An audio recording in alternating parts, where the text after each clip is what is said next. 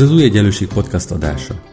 Ha még nem találkoztál velünk, az Új Egyenlőség igényes tartalmú, ugyanakkor populáris társadalomelméleti magazin, amely a gazdasági demokrácia alapértékeit, egyenlőség, szabadság, igazságosság és szolidaritást képviseli. Podcastünkben egy-egy érdekes témát dolgozunk fel szerkesztőtársaim, vagy az új egyenlőség szerzői, illetve a téma kapcsán releváns szakértők segítségével. Beszélgetünk, vitatkozunk, talán úgy, ahogy te is tennéd, ha itt lennél velünk.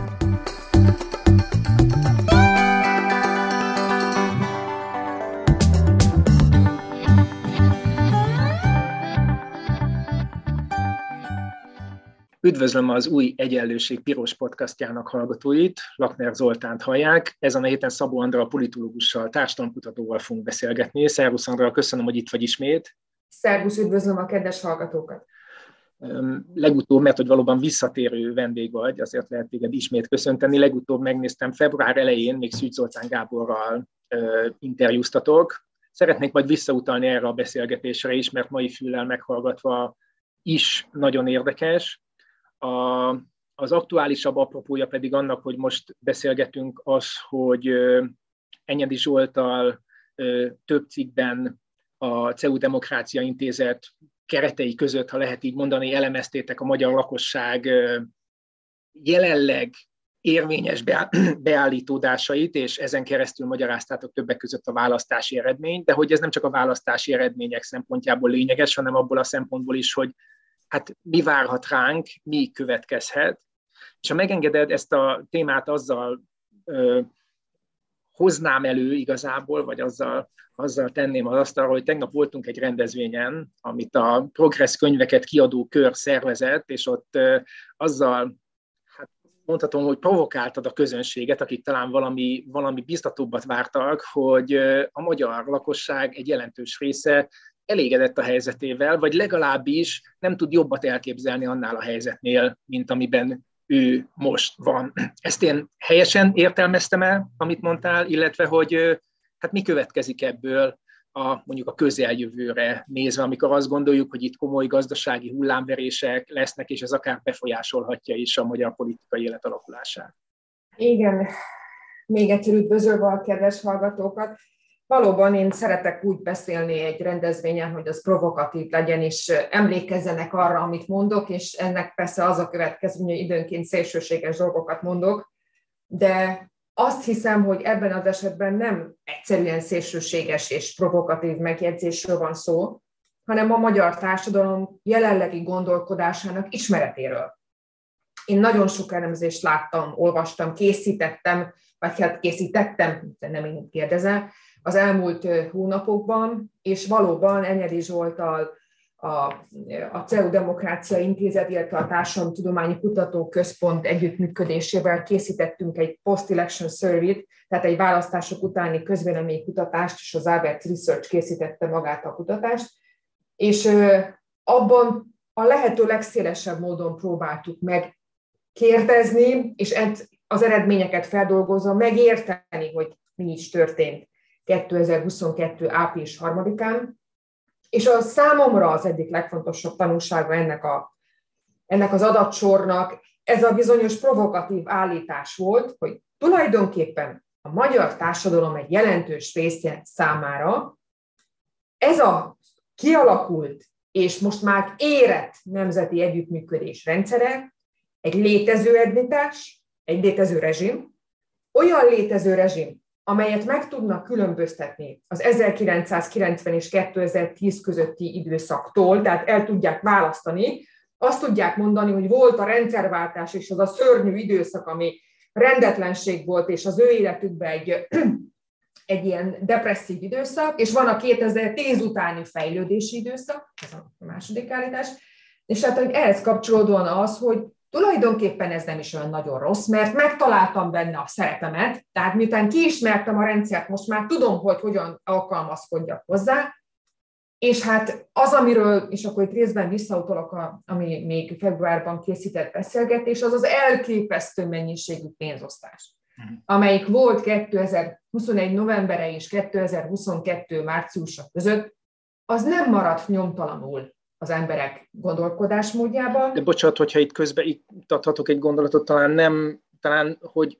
pont az a lényeg, nem, hogy hogy ez jóval többről szól, mint a pénzosztásról. Igen. Tehát, hogy van egy struktúra, ahogy Igen. mondtad, amiben megtalálják az emberek a helyüket, a számításukat ahhoz képest, ami, amilyen korábban volt az életük, vagy amire emlékeznek, hogy korábban volt Pontosan. az életük, és ez csak tulajdonképpen így emlékeztette őket ez a pénzosztás Igen. arra, hogy nektek milyen jó. Így, e, ez így pontosan így van, tehát, hogy volt a rossz, és ehhez képest van a mostani, ahol van helyem, van szerepem, vannak sikereink, vannak győ, közös győzelmeink, és ráadásul anyagilag is jól, tulajdonképpen jól jártam az elmúlt időszakban. Most erre szokták azt mondani, elsősorban közgazdászok, hogy de hát, hogy a nyugaton, meg a közép-európai országokban még magasabb volt az életszínvonal növekedés, nézzük meg Romániát, meg nézzük meg Szlovákiát, akik jóval alattunk voltak x évvel ezelőtt, de az a helyzet, hogy ez senkit nem érdekel. Tehát ez egy illúzió, hogy majd akkor összehasonlítva kiderül, hogy rosszabbak vagyunk, mert az emberek, és ez szintén egy nagyon fontos tanulság, nem nemzetközileg, nem külföldhöz hasonlítják magukat.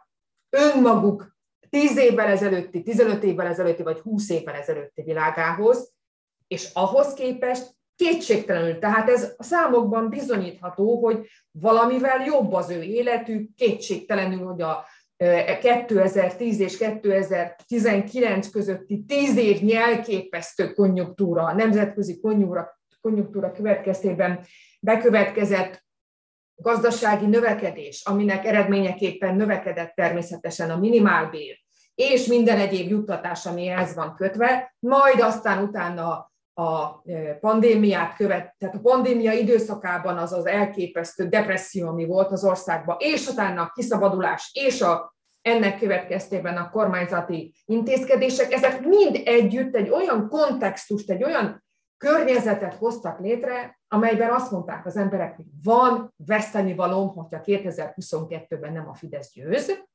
és a van veszteni valóm, az materiális értelemben és fizikai értelemben is érvényesült 2022 áprilisában, hiszen ott volt a háború, ami tulajdonképpen egy szimbólummá vált, egy olyan szimbólummá, amelyik a veszteségnek a szimbóluma. Tehát, hogyha itt a háború, és elviszik a gyerekemet, az unokámat engem a háborúba, vagy netántán, a kihasználva ezt a zavaros helyzetet jön az ellenzék, akkor mindazt, amit az elmúlt tíz évben én, mint egyén felhalmoztam, vagy mi, mint közösség sikert, és ez nagyon fontos a siker szó, nem elég egyszer, kétszer, ötször elmondani, tehát azt a sokfajta sikert, amit elértünk, azt veszélyeztette a háború. És ezért kellett az ellenzék ellen szavazni, mert az a, e, e, ezt a nyugalmat, ezt a békét, ezt a konszolidációt, muszáj használnunk ezt a szót. Tudom, hogy ezt nagyon sokan nem szeretik, és lázonganak ellen, hogy a Orbán rezsimet nem lehet konszolidálni, de a társadalom szempontjából hát lehet a, a társadalom konszolidálódik Igen, bele, úgy tűnik, a, úgy tűnik ebbe, a, ebbe a rezsimbe. Um, van itt egy, hát talán csak látszólagos ellentmondás, mert szokott egy vita folyni arról, hogy, hogy egy ennyire erősen ideológiai jellegű retorikával dolgozó rendszer, az mennyire képes a, az emberek materiális igényeit kielégíteni, és tulajdonképpen tényleg, ha megnézzük az éppen aktuális óriás plakátokat, és meghallgatjuk, hogy miket beszélnek a, a a különböző kormányemberek, ugye itt elég vad, egyértelműen a szélső oldal irányába tolódó, vagy már oda megérkező, tényleg nettó összeesküvés elméletekkel operáló kormányzati megszólalásokról beszélünk, tehát tényleg Csurka István számos gondolata visszaköszön ma a hivatalos kormányzati megszólalóktól, de közben például a ti kutatásotok egyértelműen azt mutatja, hogy a választásban a meghatározó elem, nem az egyetlen, de a meghatározó főelem a, a gazdasági szavazás Igen. volt, a, a materiális javak iránti aggodalom, és, a, és ezeknek a, a, az elmúlt évtizedekben, az elmúlt évtizedben e, e téren tapasztalt előrelépés, és itt emlékeztetnék a februári beszélgetésetekre Szűz Zoltán Gáborral, de ott is erről beszéltél, akkor még mint egy, hogy is mondjam, próbáltál ötleteket adni arra, hogy talán mivel lenne érdemes kampányolni, ha, ha szabad így fogalmaznom, de világosan jelezted azt is, hogy a, hogy a kormánynak komoly előnye van ezen a téren. Szóval mi, mi az aránya a, az ideológiának és, a, és az ideológia alapján képződő a kormány pártra való szavazás kialakító identitás és a gazdasági szavazás közben, mintha a kettő nem kioltaná, hanem erősíteni egymást. Én is így gondolom, hogy a második opció a, a valid opció, tehát hogy ezek, ezek kiegészítik egymást. Az egyik ad a hétköznapi élethez egy megfelelő anyagi környezetet, és most itt megint lehetne azt a kérdést föltenni, de hát mi a megfelelő? Meg hogy ez a megfelelő lehetne sokkal megfelelőbb is, 10-szer, 20-szor, 30-szor, 100-szor, ha nem lopnák el, amit megint, ellopnak. Megint az jön be, hogy mihez hasonlít. Mihez képest így van, de ez most lényegtelen. Az ideológia meg megadja a tartását a társadalomnak. Annak ellenére, hogy ez egy, egyetértünk ebben, hogy ez egy szélsőséges, akár összeesküvés elméletekre építő, tulajdonképpen helyenként nevetséges. Tehát, tehát amikor már ilyen kín, kínosan nevet az ember rajta, és azt mondja, hogy ezt már nem hiszem, hogy beveszik, tehát, tehát, ez már aztán tényleg hihetetlen. De ennek ellenére a társadalomnak azon része, amelyik fogékony erre, és itt azt kell, hogy mondjam, hogy a kutatásaink azt mondják, hogy azért ez nem, egy, nem, nem a többsége a magyar társadalomnak, hanem pontosan akkora része, amelyik mindig biztosítja a Fidesz számára azt a megfelelő számú szavazói réteget, amelyik egy stabil többség, sőt, hát tulajdonképpen kétharmados többséget. Ez a szavazni a hajlandó része igen, a társadalomnak, igen. és annak a többsége. Igen, így van, így van. Tehát ez egy behatárolt része, ha úgy nézzük a teljes népességnek mondjuk a, a negyede, de az pont elegendő ahhoz, hogy ez tartósan fennmaradjon. És ez az ideológiai tartás, amelyik ad a társadalomnak, egy társadalom egy bizonyos szegmensének, ez egy nagyon erős identitásképző, mert ezek a nagyon szélsőséges kijelentések, ezekhez lehet alkalmazkodni, vagy lehet valamilyen módon viszonyulni. Tehát, hogy mondjam, tehát amikor van egy rossz gyerek az osztályba, azt mindenki ismeri, mert vagy azért ismeri, mert oda csapódik hozzá, hiszen ő az erő, tehát akkor én az erő mögött akarok állni, vagy azért, mert fél tőle, és azért jó távol van, vagy egyszerűen gyanúsan néz rá, mert hát azért mégis. Tehát pontosan így viselkedik az Orbán rezsim, hogy ezek a szélsőséges ideológiák mindenki valahogy meghallja, mert annyira extrém dolgok, hogy még azon a rendkívüli információs mezőn is át tud hatolni, ami teli van szeméttel, információs szeméttel, elképesztő mennyiségű információ van a, a világban, és, és már azt, azt hiszem, hogy, hogy itt van a, egy, egy kulcs dolog, hogy azért kell ennyire elmenni már a, a, a medián szavazótól minél messzebb, hogy meghallják az emberek ezeket a, ezeket a, a, a kormányhoz kapcsolódó, nagyon hát, a középtől távol lévő ideológiákat, és tudjanak hozzá alkalmazkodni, és a Fidesznek nem kell, hogy ezt elfogadják. Tehát ez, ez a nagyon fontos. Tehát a, a, az, az osztályos példában az, az, az adott illető, aki ez a mondjuk az erőszakos gyerek az osztályba, ő nem feltétlenül azt akarja, hogy mindenki szeresse őt, ő azt akarja, hogy egy központi eleme legyen az osztálynak, ami az alkalmazkodáshoz szükséges. A Fidesz is azt mondja, hogy nem kell, hogy engem szeres. Csak tud, hogy én ki vagyok, hogy alkalmazkodjál hozzá, és az ellenzéki szavazók is pontosan ezt tették. Az ellenzéki szavazók ugyanis az adataink szempontjából, vagy szerint nem valami mellett szavaztak, hanem egyértelműen valami ellen szavaztak. És tulajdonképpen ez volt a rákfenéje a 2022-es választásoknak, hogy míg a Fidesz szavazók egy poz, bármilyen hihetetlen, egy pozitív, identitás alapú, meg, megerősítő típusú szavazást, tehát egy, egy nyugodt szavazást adtak, az ellenzéki szavazók egy ideges, egy valami elleni, egy részben orbefogó szavazás, tehát egy nem jó érzésekkel teli szavazáson voltak túl, és ez egyébként meg is látszik a, a reakciókon. A Fideszes szavazók megnyugodtak, azt mondták, hogy na hát teljesült mindaz, amit, amit szerettem volna, az ellenzéki szavazók körében pedig egy elképesztő válságjelenség van, egy kiábrándultság, egy elfordulás, egy egy, egy so, én, én nagyon régóta foglalkozom társadalmi kutatásokkal, de ilyen mértékű kiábrándultságot én még nem tapasztaltam. Egyik oldalon sem. Tehát még a Fidesz 2002-es veresége után sem tapasztaltam ezt a fajta kiábrándultságot, mert ez egy elvonuló kiábrándultság. Igen, hát ez rögtön aktivitásba csapott át a 2002-es Fidesz vereség után. Ez egyébként mérhető már valamennyire ez az elfordulás? Én arra emlékszem, hogy 2018 nyarán, legalábbis amire én emlékszem, Bíró Nagy András új egyenlőséges szerkesztőtársam, a Policy Solutions vezetőjeként készített felmérést, és szintén egy rendezvényen szintén sokkolta a jelenlévőket azzal, hogy egy nagyon mély apátiát ö, ö, jelzett, ami egyébként éppen, hogy visszamenőleg mutatta tulajdonképpen, hogy az emberek mennyire bíztak 2018 áprilisában abban, hogy valamit változtathatnak. Az apátia mélysége mutatta meg, hogy a választók milyen komolyan vették, az ellenzéki választók, akik akkor sokkal többen voltak, milyen Igen. nagyon komolyan vették a választást, és ahhoz illeszkedő mélységű volt az apátia. Most készültek-e már ilyen kutatások, illetve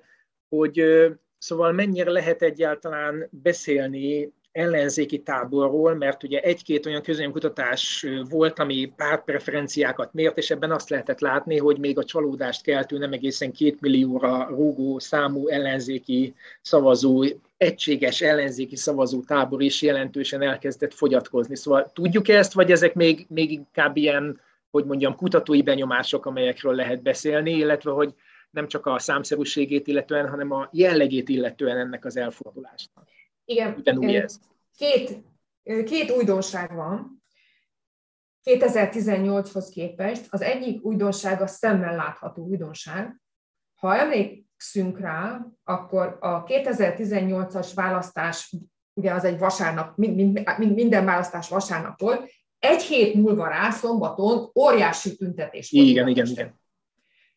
Gyanítom, hogy a rendszerváltás óta a legnagyobb ellenzéki típusú megmozdulás, tehát nem jobboldali típusú megmozdulás volt. Volt szerencsém ott lenni, mint kutató, és én, én úgy emlékszem, bár erre már nem is meg, de azt hiszem kettő óra hosszát átcsorogtunk az opera előtt, mire elindult a tömeg, és a tömeg elején már a Kossuth téren volt, amikor mi még ott átsorogtunk, tehát tényleg egy elképesztő. És ez több héten keresztül kihalt, kitartott, tehát ez egy tiltakozási hullám volt. Igen. Vagyis az emberek másképpen vezették le a gyászt. Volt egy, egy reménybeli, hogy, hogyha majd az ellenzék összefog, és tényleg rákényszerítjük az ellenzéki pártokat, mi mint szavazók arra, hogy végre együttműködjenek, akkor majd minden meg lesz oldva. Tehát a 2018-as apátiának volt egy ilyen majd, majd, majd, majd, majd mi rendet teszünk típusú megoldása. Ha most megnézzük 2022-t, a mostani apátia, ez a csendes beletörődő apátia. Nincsenek megmozdulások, nincsenek érdemi ellenhatások, hanem az emberek azt mondták, hogy hát akkor ez van. Tehát akkor most meg kell tanulnunk ehhez alkalmazkodnunk nekünk, mint ellenzéki szavazóknak. Ez az egyik reakció, ami mutatja, hogy itt valami egészen más történet van.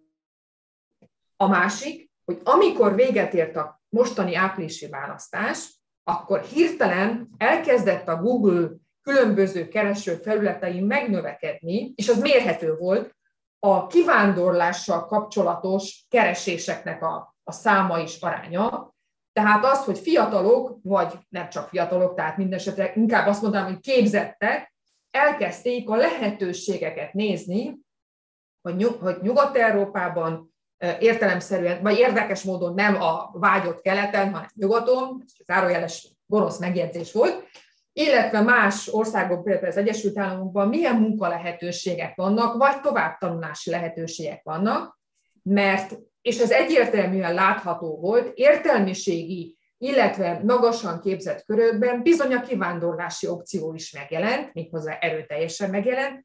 Én személy szerint ennyire egyértelmű reakciót a 2018-as választás után nem láttam. És ez az, amire azt mondtad egy másik beszélgetésben, hogy Magyarország abban speciális, a közép-kelet-európai államok, mondjuk uniós államok körében, hogy ez nem, gaz, nem csak gazdasági kivándorlás. Tehát ha a választás másnapján kezdem el keresgélni, hogy akkor összecsomagolt bőröndel hova menjek, az nem, az nem a gazdasági helyzetem.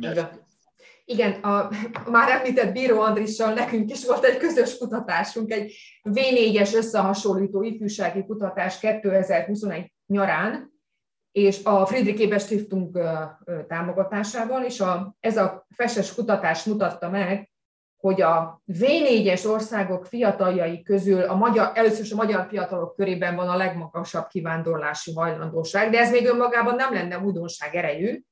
A valódi újdonság erő az azt mutatta, hogy ez a politikai típusú kivándorlás az összes többi V4-es országhoz képest már akkor is a legmagasabb volt. Tehát az ellenzéki szavazók, az ellenzéki fiatal szavazók kivándorlási potenciála lényegesen nagyságrendekkel volt magasabb, mint bármelyik V4-es ország bármelyik rétegének kivándorlási szándéka, és természetesen nagyságrendileg volt magasabb, mint a, a, a fideszes fiatal szavazóknak a kivándorlási potenciája.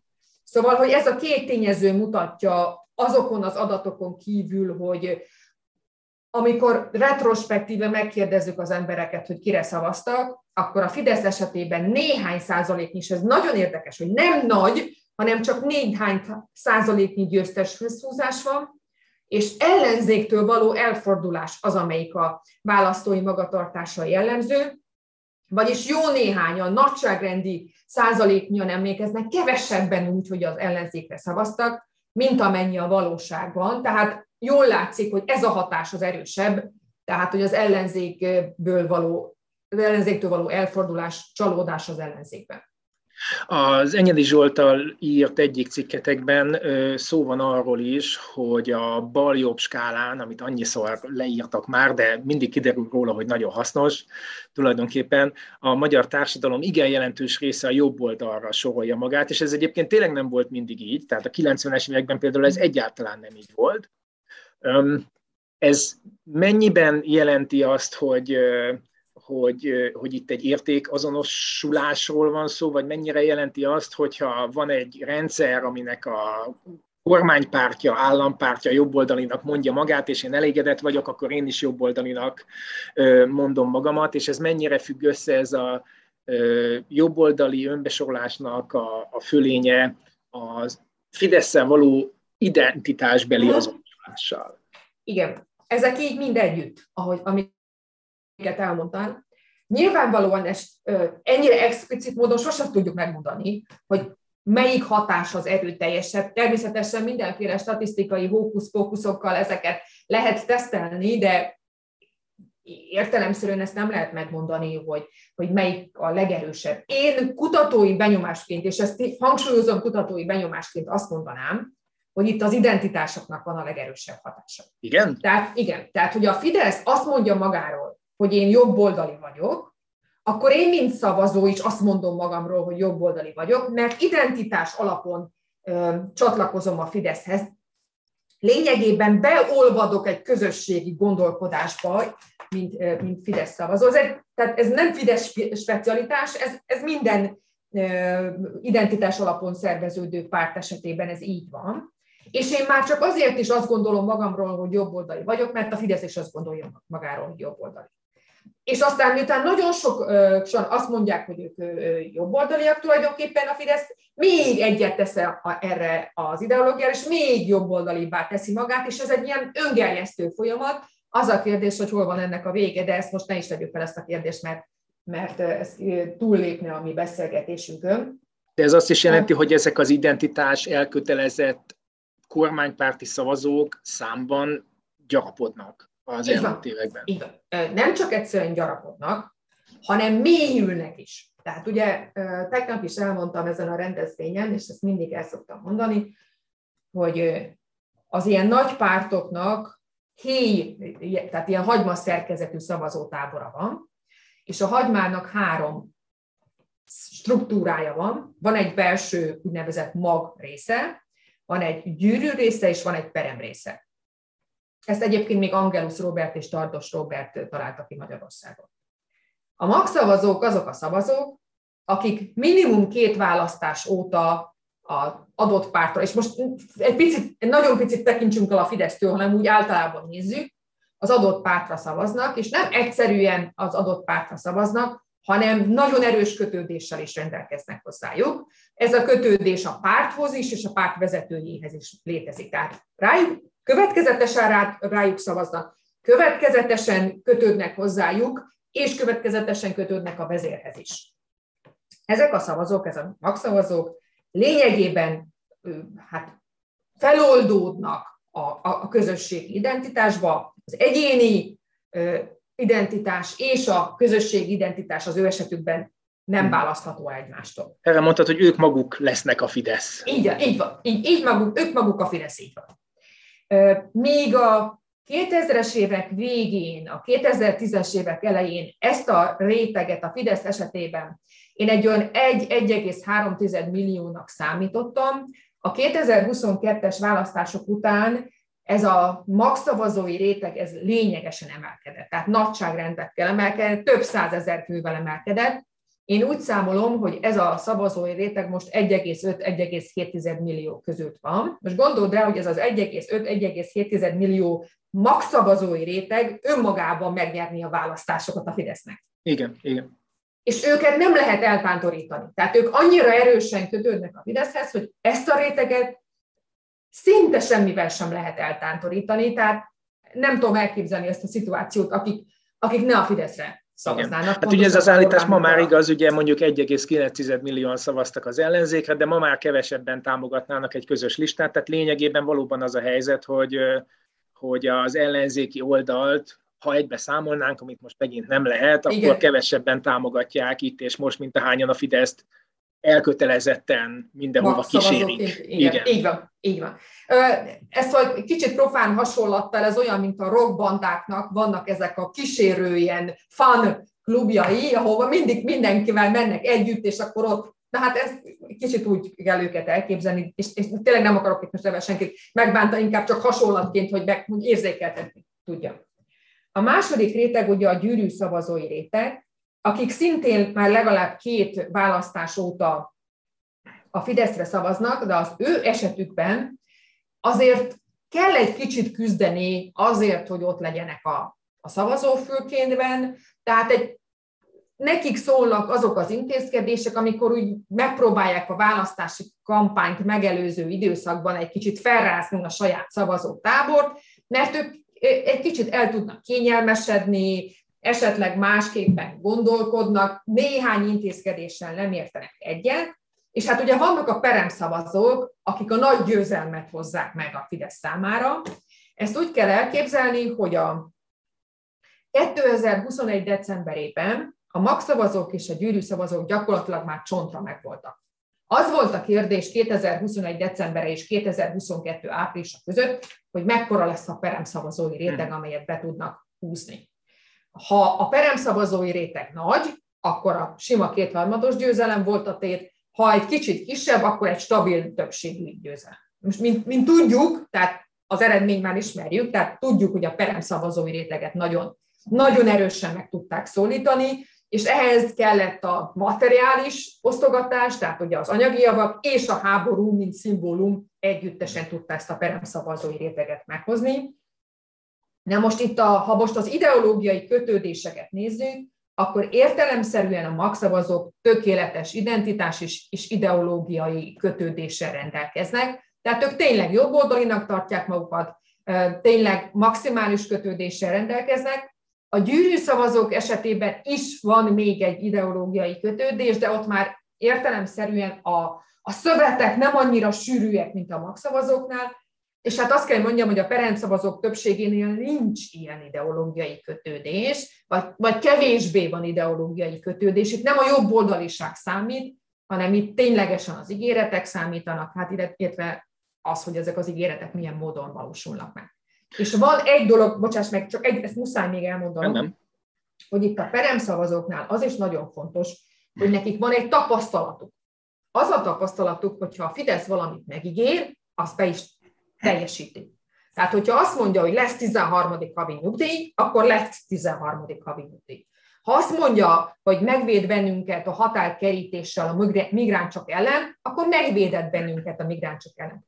Tehát ezen perem szavazói réteg számára Ez is nagyon fontos. Tehát, hogy a, hogy a valóságban, a tapasztalati valóságban is a megvalósult ígéretekkel találkozok a Fidesz esetében. És hát gondolom, hogyha ezek a peremszavazók egymás után többször a Fideszt találják ilyen megbízható pártnak, akkor nagyobb esélyük van arra, hogy idővel elkötelezetté így válnak. Van, pontosan, így van. De ez egy természetes folyamat, hogy akkor utána ők már nem peremszavazók lesznek, hanem gyűrű szavazók, és aztán magszavazók. Nyilvánvaló, igen hozzátenném mindehez, és csak egyetlen kérdést vetnék még föl, hozzátenném mindehez, hogy amikor februárban beszélgettetek itt az Új Egyenlőség podcastban, akkor te egyébként jelezted annak a lehetőségét, hogyha a perem szavazók behúzása is megtörténik, akkor nem szoros választási Igen. eredmény születik a végén, csak az ember ezt akkor nem szívesen hallotta meg. Még egy dolgot hadd vessek föl, ahogy így beszélgetünk, bennem az az a benyomás alakult ki, hogy, és nem tudom, hogy erről mennyire, mennyire szokás manapság beszélni, szóval, hogy van egy ilyen, van egy ilyen, egy ilyen régi közhely, hiszen a politikatudománynak ez volt az egyik fő állítása a magyar politikai, a magyar pártagoltsággal kapcsolatban, hogy itt polarizáció van. És a polarizációra épülő blokkosodás. Uh-huh. Na most a blokkosodásra tett kísérletként, vagy a blokkosodás az ellenzéki blokk visszaállítására tett kísérletként értékelhetjük az ellenzéki együttműködést, de egy ilyen ö, nagy különbséget hozó választási eredmény, és egy ennyire erős és egyre erősebb Fidesz, és egy ennyire ö, széttartó, szétguruló ellenzék kapcsán mennyire tartható az, hogy ez egy polarizált pártrendszer. Tehát úgy tűnik, hogy ez egy nagyon, nagyon kiegyensúlyozatlan, és egyre inkább a, a, a szavazói csoportok tekintetében is valamiféle hegemónia felé tartó pártrendszerről beszélünk. Ezt nem, nem, nem tudom, mennyire, mennyire sikerült szakszerűen megfogalmaznom ezt a munkahipotézis, de hogy, de hogy mintha ez is más lenne, mint amit eddig tudtunk. Igen. A 2018-as választásokról írt könyvünk, egy szerkesztett könyv Böcskei Balázsral szerkesztettük, abban Tóth Csabával írtunk a, választá- a 2018-as választásokról egy cikket, és ami abban azt írtuk, hogy a Szártori féle párt struktúra alapján Magyarországon egyértelműen domináns pártrendszer alakult ki. Most fog majd a 2022-es választásról ugyanúgy készülni egy könyv, és abban a 2022-es választásokról szóló könyvben én már azt fogom állítani, hogy revidiálom a hegemon, bocsánat, a domináns pártrendszerről szóló állításunkat, én azt mondom, hogy most már hegemon pártrendszer van, tehát a Gramsci féle hegemon pártrendszer irányában kell elmozdulnunk. Vagyis én azt állítom, hogy a Fidesz olyan mélyen beleépült a társadalom szöveteibe, annyira re, leuralta az összes politikai, társadalmi és gazdasági alrendszert, hogy gyakorlatilag választási úton már nem leváltható, és ebben természetesen egy nagy provokációt fogok végrehajtani, és sokan fogják vitatni ezt az állításomat, mert hogy 2019-ben egy csomó helyen győzött az ellenzék. Ez, ez szokott lenni a fő ellenév egyébként. De hát ezt bizonyítom, hogy ez, ez, ez jól láthatóan ma már hegemon pártrendszerről beszélhetünk, ami egyre kevésbé, de azt jelenti, hogy egyre, egyre kevésbé demokratikus. Hát ugye a Sartori féle tipológiában, ha jól emlékszem, a hegemon pártrendszer az, az az egypártrendszerek kategóriájában Igen. szerepel, mint annak egyik alfaja. Így van. És, és én azt állítom, hogy ezen a választáson kilenc darab olyan axióma dőlt meg, ami a választói magatartással kapcsolatos, és ezen kilenc, most nem fogom mind a kilencet elmondani, Ebből legalább kettő az ellenzéki szavazó táborral volt összefüggésben. Az egyik az, hogy az, a, az egy végtelenül hibás feltételezés volt, hogy a 2019-es önkormányzati győzelemből bármilyen hmm. ö, következmény lesz szűrhető a 2022-es országgyűlési választásokra. Magyarán mondva, hogyha egy önkormányzat 2019-ben ellenzéki lett, akkor az ellenzéki szavazók is 2019-ben egyik napra, másik napra, vagy tehát az adott városban élő szavazók is ellenzékiek lettek ebben a, ebben a településen. Ez egy, ez egy abszolút hibás feltételezés volt. És a másik teljesen hibás feltételezés volt, hogy identitások képzés nélkül, és ez szintén az ellenzéki oldalra vonatkozik, identitás képzés nélkül lehet választást nyerni 2022-ben Magyarországon. Nem lehet. Tehát ez jól látszik, hogy ennek ez a korszak véget ért, amikor pusztán racionális indokokkal, tehát hogy fog be az orrod és szavazz az ellenzéki szavazó táborra, mert így tudjuk legyőzni Orbán Viktor, ez már nem elég. Tehát az ellenzéki oldalon is kell valamilyen közös élmény, közös érték és identitás, amelyik összetartja a tábort, mert jól láthatódóan szétesik. Tehát én azt mondom, hogy a blokkosodás a ellenzéki oldalon egy hibá, alapvetően hibás stratégiára épül. Legalábbis identitás nélkül nem lehet blokkosítani. Identitás nélkül nem lehet ma már 2022-ben blokkosítani egy tábort, mert jól látható a mi kutatásainkból, ez a tábor baloldali összetételű volt. Tehát tulajdonképpen, ha megnézzük, hogy kik szavaztak 2022-ben az ellenzékre, akkor nagy részt visszakapjuk a 2014-es és a 2018-as különböző baloldali tömböket, vagy különböző baloldali csoportokat, és csak egy kicsiny része volt a Jobbik szavazó tábora, akik egyébként a, a tábor összetételéhez képest fiatalabbak voltak, és, és, és, és ők adták azt a élt, amelyikről azt gondolták, hogy ez lenne a legfontosabb, hogy majd jönnek a lecsorgó jobb Fideszes szavazók. Ez például szintén egy olyan axioma volt, amely teljesen hibás axioma volt, hogy vannak egyáltalán lecsorgó Fidesz szavazók, ilyen, ilyen kategória nincsen. Tehát összefoglalva azt tudom mondani, hogy igen, a blokkosodás, a, tehát avval egyetértek, hogy van egy nagyon erős polarizáció, ez végletekig feszített, erre folyamatosan rájátszik a Fidesz, és rá is fog játszani, de a következő lépés, ami ebből adódik a blokkosodás, ez gyakorlatilag megbukott 2022. április 3-án, mert nem blokkosodás van, hanem blokk van, tehát egy blokk van, egy tömb van, Világos. és a másik az, az, a szétcsúszott, szétesett, és ebből már nem is fog összejönni semmi, csak akkor, és ez a kiút szerintem, ha egy párt ebből egyszer és mindenkorra kiemelkedik, és emögé be tudnak csatlakozni valamilyen módon a szavazók. Köszönöm szépen a beszélgetést, és remélem, hogy sokan végighallgatták, és nem az lesz majd a véleményük, hogy minek ennyi pessimista dolgot elmondani, mert talán abban egyetértünk, Andi, hogy, és azért is beszélgettünk, mert, hogy, mert hogyha ezek, ezekkel a tényezőkkel nem szembesülünk, akkor semmilyen tovább lépés nincsen. Így van, talán egyetértek. Ez a, talán ez a lényeg. Szabó Andrának köszönöm szépen a beszélgetést. Én is köszönöm, hogy beszélgethettem veletek, és máskor is nagyon szívesen. Mi is örömmel várunk, és az Új Egyenlőség Piros podcastjának hallgatóit is arra biztatom, hogy jövő héten is tartsanak velünk. Köszönöm szépen a figyelmet, Latner Zoltánt hallották.